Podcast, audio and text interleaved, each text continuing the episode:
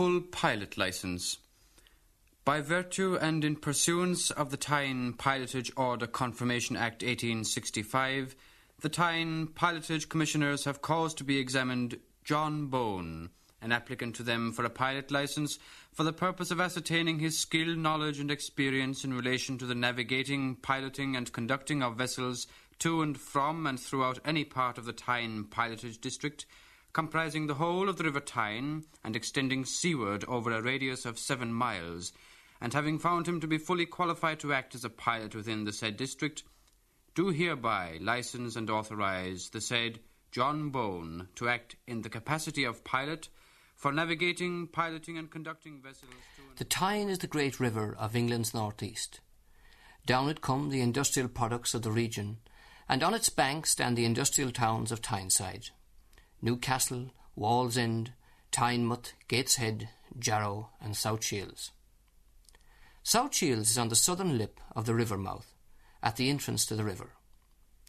The riverside district of South Shields is known as the Law, and from it there's a good view of the harbour, the bar, the entrance to the river, the north and south piers, the lighthouses, the memorial to Admiral Collingwood on the northern bank, the weather scored rock known as the bust of Queen Victoria, the Groyne with its jangling bell and flashing lights, the Herd sands on the south, and the dark rocks on the north side, the Black Middens, the burial ground for many a ship. Inside the bar, the river is wide and deep, and can take great ships like the Berengaria of 54,000 tons, or the Sirius, which weighs 65,000 tons. Yet even though there are huge cargo vessels on the river, pilotage is not compulsory for them, only for passenger ships. However, most of them do avail of the service offered by the Tyne Pilotage Authority. The Tyne pilots are a group whose knowledge of the river and navigational skills have been acquired and perfected over the years. Ships weigh anchor about two miles out to sea. Here they are boarded by a pilot who brings the ship in and up the river to one of the Tyne docks. Again, when the ship is leaving, he steers her course out into the North Sea. For three centuries, pilotage and navigation on the Tyne were controlled by the Brethren of Trinity House, Newcastle. The origins of the fraternity are clouded in obscurity, but they were in all probability a religious order whose work consisted of aiding distressed and aged mariners. Subsequently, they concentrated on improving navigational possibilities and developing the river. Henry VII was so impressed on a visit to the city that he gave them permission to collect dues from ships using the river and authorised that the money be spent on freeing the river from sand and silt. Henry VIII extended their power by granting them a charter of incorporation, and subsequently they acquired exclusive rights on the river. They controlled the traffic and the income, marked the river, erected beacons, maintained lighthouses, and examined, appointed, and paid the river pilots. They exercised a rigid discipline, and pilots were punished for inefficiency or neglect of duty by fines, suspensions, or the ultimate penalty, the withdrawal of their pilot's license. In the 1860s, a dispute arose between the pilots and the members of Trinity House on the administration of funds and the payment of salaries.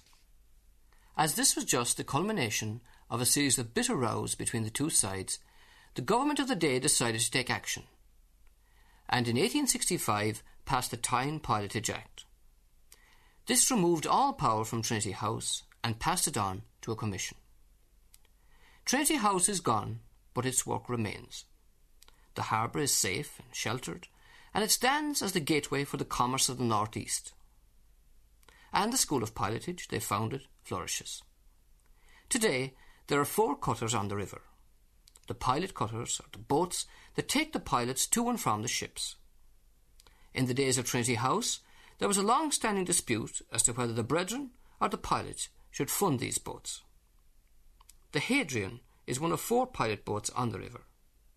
It was waiting at the jetty to take a pilot to a Swedish ship, the Isabella. The skipper is Ken Luby. Basically, the, the job itself entails putting pilots on board ingoing vessels and ships sailing at the same time.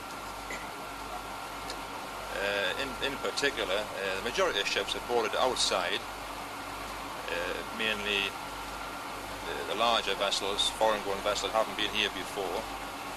Uh, more well-known vessels, regular runners to the harbour, tend to come straight inside and board pilots inside.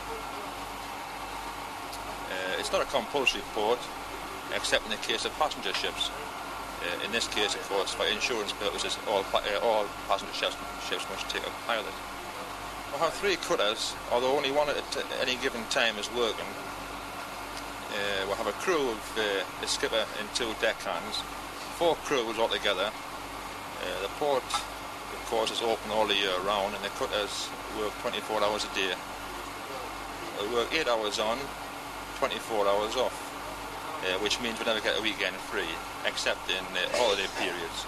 Sometimes the river Tyne gets rough, and westerly gales and that, and uh, well, if you didn't get the right side of a ship, the tow under the lee side, sometimes you couldn't tow uh, alongside. Maybe the pilot would put you over aft, get your rope over aft, so the stern of the ship, so you got in, you didn't get the jump in the water and that because you can get it rough.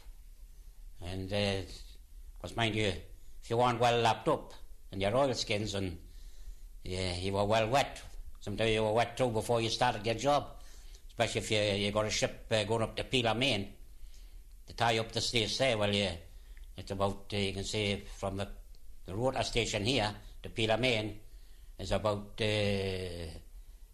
eight mile. Mainly, it's a, it's a, a fiberglass boat as compared to wood on the other cutters. Uh, we have on here, it's a twin screw, twin engine cutter as compared to one engine on the other boats. It's uh, Caterpillar engines compared to Gardner engines. And of course, mainly the big difference is the speed. Uh, we can do oh, 18, 19, up to 20 knots in this new cutter as compared to 7 or 8 in the older boats. Uh, the handling, of course, is a, a lot different. It, with it being new, it takes a bit of getting used to. It has hydraulic steering as compared to all manual on the other boats. What kind of a river is this river to walk on? What is particular or different about it? Well, the main the main difference, of course, is, is well, at least compared to the northeast coast, it's the only river that stays open all the year round, regardless of weather conditions. Whereas uh, some of the other ports are closed on account of bad weather, this one stays open all the time. Uh, of course, that doesn't mean to say that uh, entering in bad weather is easy. It's by far means it's uh, very difficult at times. But nevertheless, it stays open all the year round. Well, I went in the tugs at uh, I was 13 and a half. That was in 19, 1916, in June. And from there, I did 12 months in a tug called the Eddystone and looking for sailing ships. And I left that tug and uh, I went to sea in the collier called the Lampeter. I had three trips down to London to a place called Purfleet, discharging coal from Tyne Dock. And I come home again and uh, they sent for us to go join a tug called the Thames so I went in the tugs again and I, and I finished my time in the, the Thames, the, the Flying Scud, the Australia, and the Contest. But the Australia was the last tug I was in. She was a seeker. What they call seekings. We used to go to, go to sea looking for sailing ships. What does seeking for sailing ships mean?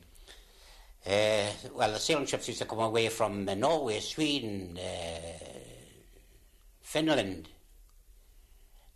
And they used to sail across the North Sea, you see, load of pit props and timber, barks and schooners and brigs, uh, three mast schooners, uh, uh, what they call a uh, topsail schooners, what they call Dutch galliots, they used to call them. You used to get about five pound each of them to tow them into Hartlepool or Shields, wherever they're coming to, Tyne Dock, any, any part of the river, like. It's the north and south piers, the, the breakwater walls. Uh, as I say, the, these two stone piers form a, a marvellous breakwater in all weather conditions, making what is normally called a, a safe harbour. Uh, Anchor- an anchorage place on majority of ships is mainly to the north, northeast of the North Pier. This is the safe anchorage for the majority of shipping. We'll have a wreck buoy to the southward, two or three wrecks lying down there. With a, there's a green marker buoy down there. Now, does it get a bit more choppy? We're, we're, we're, we're practically leaving the harbour now and getting out into the open sea, and I can see that the boat is is dipping more and Yes, rising uh, higher. So obviously, Of course, as you get across the bar, well, on the bar itself is the worst place of all, particularly in bad weather. This is where you get, you know, a really confused sea. You know, it tends to come from all directions, not just one given source. Of course, once across the bar, it tends to ease up quite a bit then, and you get, you know, uh, your swell is more directional, whether it's from the southern, from the east, or from the north. But uh, it's more directional. You can come, well, you can combat it more with a board. yes. No, it's really rocking now. It's getting very, very bumpy. Is it th- that ship over there? That's waiting for a pilot. Yes, that ship's waiting for a pilot. He'll do it this afternoon sometime. Yes. Uh, if you well, if you stop down long enough, you'll probably see it. I'll increase speed now. We've just been going down about a 78 knots there. Uh-huh. I'll now increase the speed up to about 18 knots if you just hold tight. And you see how this boat reacts in the heavy swell. Now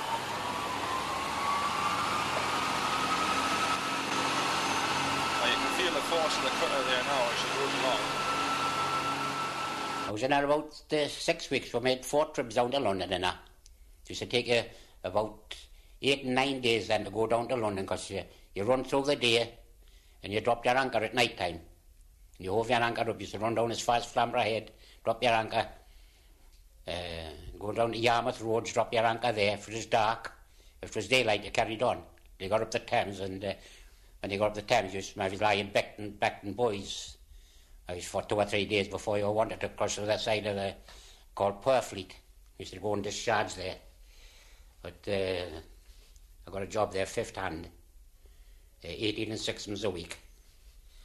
Uh, that was for uh, seven days a week.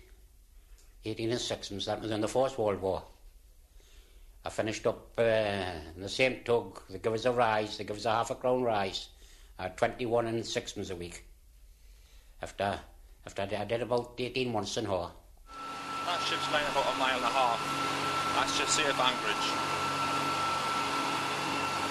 And we'll just take a run off and see how she looks close up. You don't know the nationality of the ship out there. What country? No, I'm not sure offhand. Uh, our watch house, of course, which are the shore base for the pilots, uh, they have all the information required up there uh, as to the nationality of the ship, uh, the size, the tonnage. All this is taken into consideration before the ship comes in harbour.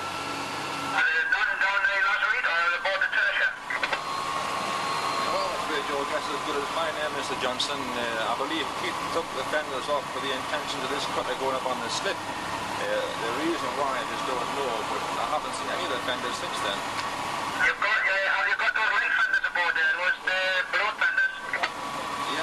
Yes, I've got two of them aboard.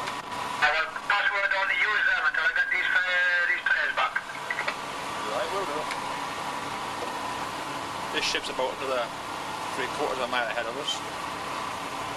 Looks much closer, mind you. Oh, it is much closer, yes. Yes, th- that's just deception now. It's, it, it's very deceiving, of course, uh, particularly at night time with, with shipping. Uh, what looks might, what, what, what might look like a big ship in the distance turns out to be a smaller ship with a, a big superstructure, you know, a high superstructure, this type of thing, a high bridge. On the other hand, what might appear to be a small ship is a hell of a lot bigger when it gets closer, you know. South Shields is the pilot's town, and the Law District is their home. The pilot master's office and the watchtower are on the law top. The pilots, in their dark blue uniforms, can be seen drinking in the pubs on the Law Road.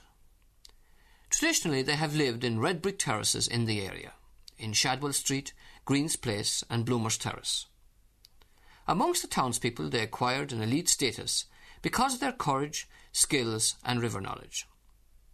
Trinity House encouraged the close shop mentality, and the pilots developed into a tightly knit community. They intermarried, and pilot families emerged Purvis, Chambers, Byrne, Leslie, Phillips, Young, and others.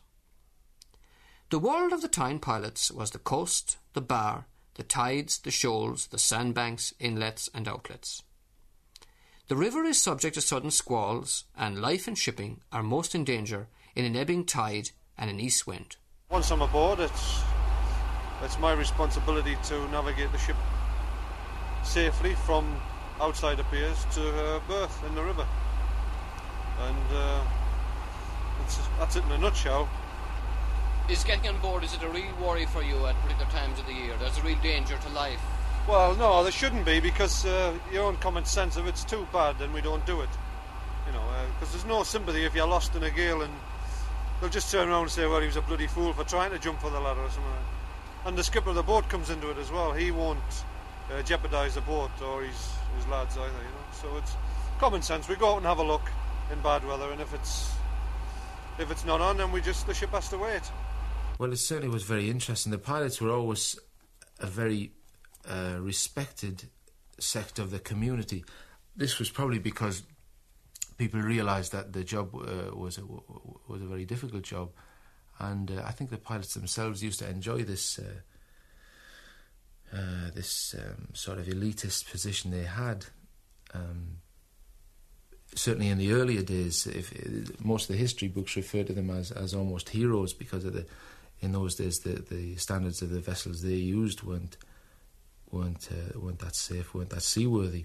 Modern day vessels, pilot vessels are much more powerful and much safer, of course. But certainly in the older days, the pilots themselves were um, was certainly a very respected uh, section of the community. They uh, separated themselves to a degree. Uh, they, one thing I always remember was that you'd often see them uh, they used to they seemed to enjoy keeping their uniforms on in places like pubs. And I remember one pilot who had a he always wore a, a, white silk scarf. I didn't remember seeing any of the others, but this particular one I don't I don't recall his name at all. But he was an elderly pilot, and he used to always wear this white silk scarf. Always struck me as being a, a chap who enjoyed being a pilot to the full. When the sea is running high and the tempest sweeps the sky and the night is closing in all dark and dreary, oh, when the world is all asleep, then a sharp lookout we keep for the mariner with watching worn and weary, oh, for no matter how it blows, how it rains or how it snows, we are always right and ready, quick and handy, oh, and when danger is to brave, or a human life to save. Oh, the South Shields of pilots are the dandies. Oh, oh, the South Shields pilots are the dandies. Oh. My grandfather was a pilot, and my father was a pilot. He just retired about three months ago, four months ago. So yeah, we go back. All of them do now. Uh, it's only this month. In fact, today they're examining two chaps from Seaham. Uh, Seaham's finished as a port, really. Well, although they've got one pilot left there, but they came here and uh, we're examining them as town pilot. They're the first outsiders, really. For how well, many how many years? Well, well, I suppose since the beginning, and I wouldn't, I couldn't say offhand. Would have to, you'd have years? to look it up.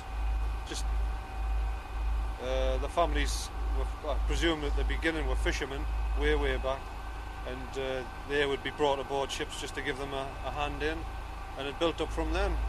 Uh, put a date on it, I don't know, but there's books going way way back 1800s, 1700s. The resolution of Trinity House, which directed that the pilotage should be confined to the relatives of those who had always followed that occupation, has been and still is strictly adhered to. As a group, they focused their minds on their daily bread and the pleasure they could knock out of life. They trod the same streets, congregated at the same corners, and saw the same faces almost daily within a prescribed area of the law and the Coble landing. As pilots, they had a certain station in life, and from their vantage point on the bank top, they would watch from a low stone parapet above Shadwell Street the foy boatmen, sailors, and others in a more lowly stage of worldly advancement. Names like uh, Stevensons and the Purvises and they were all family names. The the pilots uh, passed their. Uh, uh, there was a son of a pilot who always got the job as the next pilot, and um, it went like that.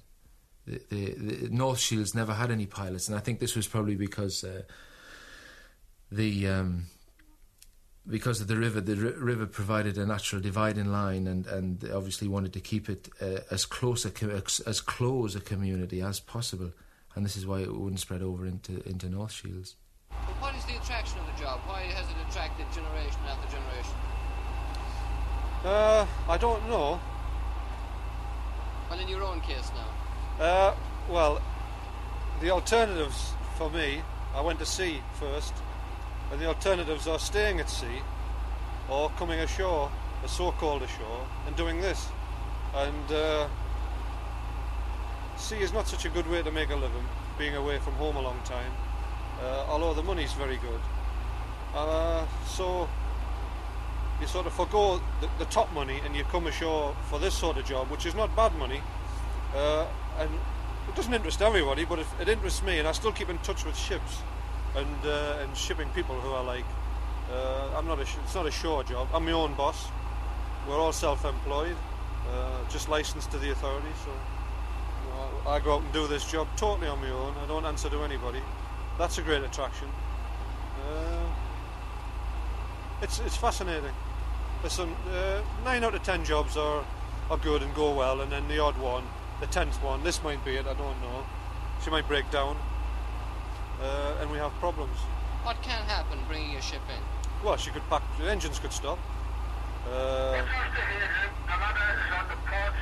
the rudder, the, the steering gear could malfunction. Uh, either of those would uh, stop me from navigating as I want to up the channel. And then for you've got to say, well, what are we going to do? Put an anchor down or take some sort of course. Try your best to minimise the damage or save the ship. Putting an anchor down might save it, stop her. Uh, that sort of thing couldn't go wrong. Uh, there's always errors of judgment, it'll always be that, especially in a lot of wind. We work with the elements, wind and tide, uh, fog, you know, all these things come into it at some time. But like today, it's calm, there's, there's very little wind, there's no fog. So, uh, pilot error shouldn't come into it. But we could get a breakdown, or uh, you know, we've got to turn the ship round up the river. She's fairly lengthy, so anything can happen. You've just got to be on the ball, and your your own uh, the pilot is the man who's done it a few times is experienced, and it's not so much what what you know, it's it's what to look for that might go wrong. You've got to have it in your mind all the time. What might go wrong? It doesn't always, uh, but that's what makes a good pilot. I think. This is a more recent story. There's a on the on the North Shields side of the river, the ferry landing uh, was demolished twice uh, in the last ten years by Bouncer uh, because of his uh, slight malfunction with his judgment, shall we say, when he was bringing the ship out. I was down there one time uh, on the North Shields side when uh, I went down to to get the ferry, and the the ferry landing was about twenty yards downstream. Uh, it wasn't even attached to the land, and Bouncer had, had been there again. This was the second time he'd uh, made a mistake with his ship that he was taking out, and he had uh, completely demolished the landing. Most of the pilots have names, and uh, uh, these often referred. Uh, the, the, the, these nicknames they had were to do with the habits that they often had because of such a close community that they were. There, there's a, there's one particular man who was nicknamed Hang Gallus. Gallus being the name for the Geordie name for braces, and uh, he never he always had his braces attached to his trousers, but they never had him hung over his shoulders. Purvis. Doll's Eye, Killjoy, Spoilsport, Horses Heed, Over the Shoe Tops, Scratchy, Clagger, Double Engine, Petty Duffy, Connor, Offner, Grapes, Sawyer's Bob. The river itself, the harbour, is it regarded as a particularly easy harbour to walk or a difficult one? It's not a difficult harbour. Um, just navigating it is not difficult. It's uh, the, the the pilotage really comes in with the deeper, bigger ships. They're always trying to stretch the limits of the port with bigger ships, and uh, the average traffic uh, performs pretty well in here. Uh, sh- shouldn't cause any headaches. But it, that's easy for me to say because I've uh, been on the river a long time. But you've got to know depths of water, and you can't just come bombing in with a ship any time, especially deep loaded ships. You have to know depths of water, and uh, know, and the further up you get, the, the, the shallower it is, so your problems get different. Now we're, we're leaving the harbour now, getting out. Yeah, of the we're on the bar now. Uh, the ship's away to the north, a couple of miles, we'll be running off to it. There's two beacons that are, are, uh, are in height about 25 feet. They stand about 50 feet apart. And at night, in the olden days, uh, a fire was placed on the top of each beacon.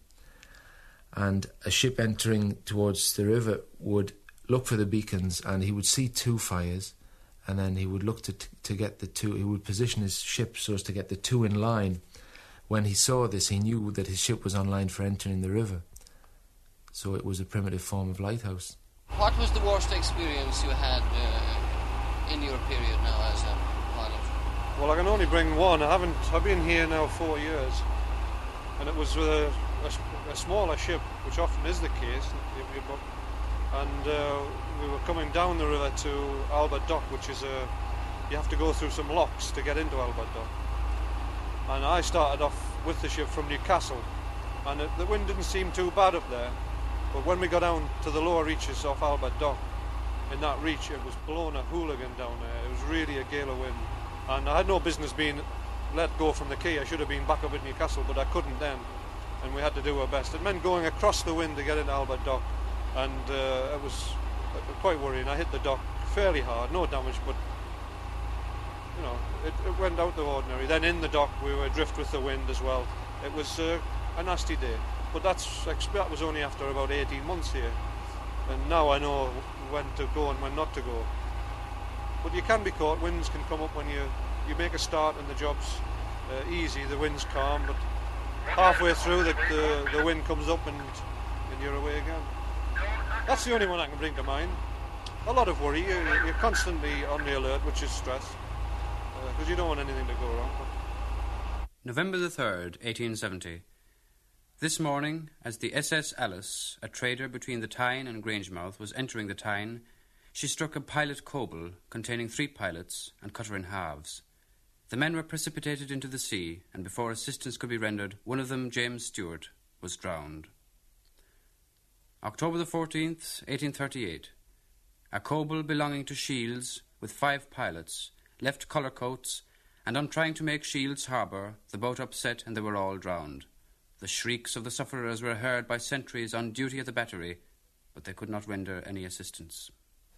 There's a very interesting story about a, a pilot called um, Tully. Uh, he was known known as Lucky Tully. Uh, he had this uh, this competitive uh, attitude towards pilot. This is because before the uh, the t- uh, the pilotage authority became a company. These days, um, uh, a ship uh, before it entered the river would apply to the uh, the pilot master. Uh, the pilot master would assign a, a pilot to bring in the ship, and it would, the money for this service would go into a pool where the pilots would all um, reap the the equal benefit. But in the olden days, before it was a single company, when each pilot was in, in competition, this man Tully is, is said to have been uh, one of the most successful um, pilots. And the, the, the story is that he had a sister with a, with a crooked eye, a turn in her eye, and she would stand by the, the pilot coble landing, and a pilot coming down to to uh, to go out to fetch in a ship would look at the this woman with a crooked eye and immediately think that th- there was a lot of bad luck around because of this this eye, and he would turn back. So then the, the sister of Tully would uh, the Tully would go out to the um, to the ship and bring it in.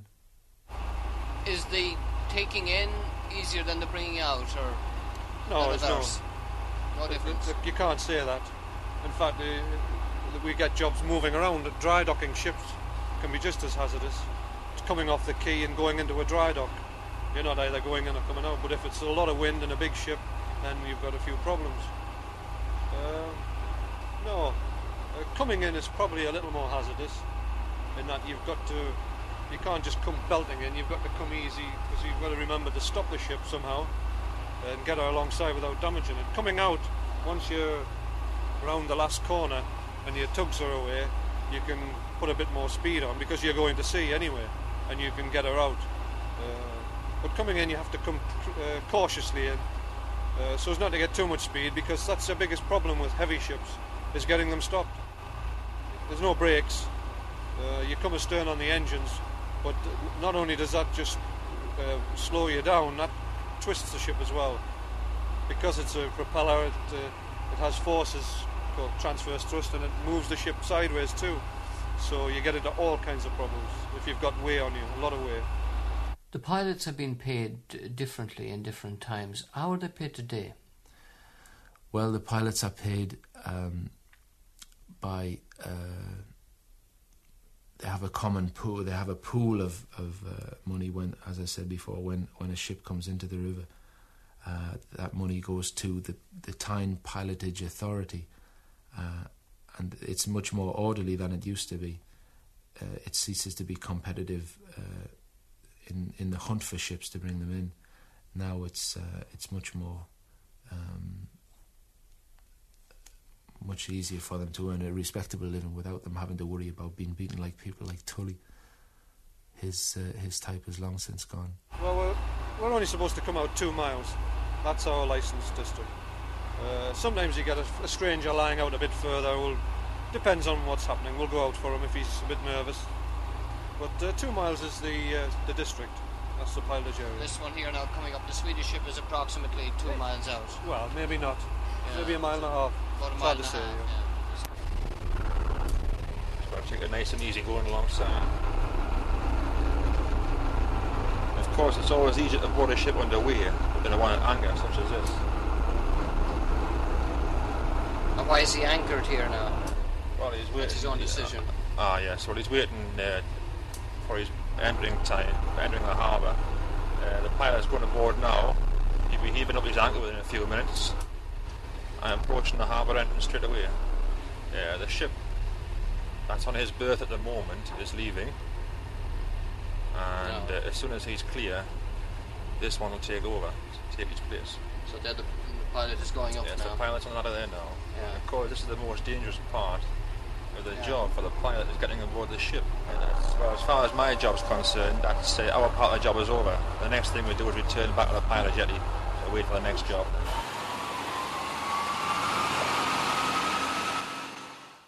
South Shields also claims the first lifeboat, rightly or That's wrongly. right. Yes, that's right. There was a character called William Wouldhave who uh, won a competition that was set by uh, South Shields people. He won a competition for the for the first unsinkable boat, and the boat itself now stands at a monument in South Shields, very close to the Lawe Top. And uh, Wouldhave was a famous man. He, he's a legend now in, in South Shields. There's bars named after him, and uh, he's often referred to as a as a as a great shieldsman. No account of the pilots of Shields would be complete without some statement of the part played by them in the rescue of shipwrecked sailors from the sands and rocks around the entrance to the Tyne. When the vessel is ashore and the tempest sullen roar drowns the cry of the worn and weary sailor, oh, we man the lifeboat quick, how high soe'er may break. The sea away we speed and quickly hail her, oh, throw a line, my lads, be smart. See her decks begin to start, and be ready with your oars. Be quick and handy, oh, for we never wait to see whether friends or foes they be. Oh, the South Shields of pilots are the dandies, oh, for no matter how it blows, how it rains or how it snows, we are always right and ready, quick and handy, oh, and when danger is to brave, or a human life to save. Oh, the South Shields of pilots are the dandies. Oh, oh, the South Shields pilots are the dandies, oh. The foy boatmen are a Tyneside phenomenon. The old foy boatmen went out in little boats called cobles, travelling far out into the North Sea, seeking ships. When the ship came into the river, they hooked up and went with it to the quayside, where they took the ropes and supervised the docking. This could be a dangerous way of life. Billy Finnick is a retired foy boatman. It was dangerous all the time. It was just the way we were brought up, and you never, you never looked at danger. Oh, I was just a young fella then. I was the one called Andra Heron. If he went down at Brigands, just at Shields here, he fell off the jetty. He was drowned. There was Geordie Addison. That's uh, since I've. Uh, that was about a 12 month before I retired. That'll be about 12 year now. Him and his uncle Dick, the pilot motorboat run into them. On the uh, month of February, January, February, it was snowing, snowing a blizzard it was. They were coming down the river and the motorboat was running up and you never see them in the snow shower and cut the boat up and they were, the, the uh, old Dickie, Dickie West, he was picked up, but his nephew, what owned the boat, he was never picked up from his day. Now was the boat, the boat must have sunk in the river somewhere down again Brigham and Cowan's there. Another chap, he lives just two streets away, Arthur Bourne, he was in the boat, but he, he hung on to the boat. The pilot motor boat, he got a hold of the pilot motor boat and he hung on it with a big um, motor car tyres over for fenders. And he got his arm in there and he was saved. Uh, they were going to take the pilot out on the Norwegian mail boats, the Blenheim or the Braemar, one of them. Blenheim, I think it was. But Arthur he's still alive, he's just retired. But uh, he hung on and the motorboat was towing him and they didn't know he was there. So we were going alongside the ship and the pilot and the captain of the ship shouted down you've got a man hanging on. They didn't know that knocked the boat over. Well, they got to the old fellas, old Dickie West. He was the same age as me. He had been alive now. They got his body, but it was before they got him ashore. He died. But young Dickie, he was never, he was never picked up. What sort of relationship did you have with the pilots? Well, uh, the, my father-in-law, my grandman, their father was a pilot. Got a pilot. Uh, the brother's a pilot now, but he's, he's retired. Stevenson, they call him. But, uh, my grandfather died when he was just a young man, 50, he died in 1926. He's only 51 years of age. He was a, a full branch pilot, Tyne pilot. But uh, the, when I first went in boats, the best part of your foy boatmen then and old men, they were all brothers and cousins and that to the pilots. It was like a pilot's uh, a pilot affair and a foy boat affair. When the sea is running high and the tempest sweeps the sky and the night is closing in all dark and dreary, oh, when the world is all asleep, then a sharp lookout we keep for the mariner with watching worn and weary, oh, for no matter how it blows, how it rains or how it snows, we are always right and ready, quick and handy, oh, and when danger is to brave, or a human life to save. Oh, the South Shields of pilots are the dandies, oh, oh, the South Shields pilots are the dandies, oh.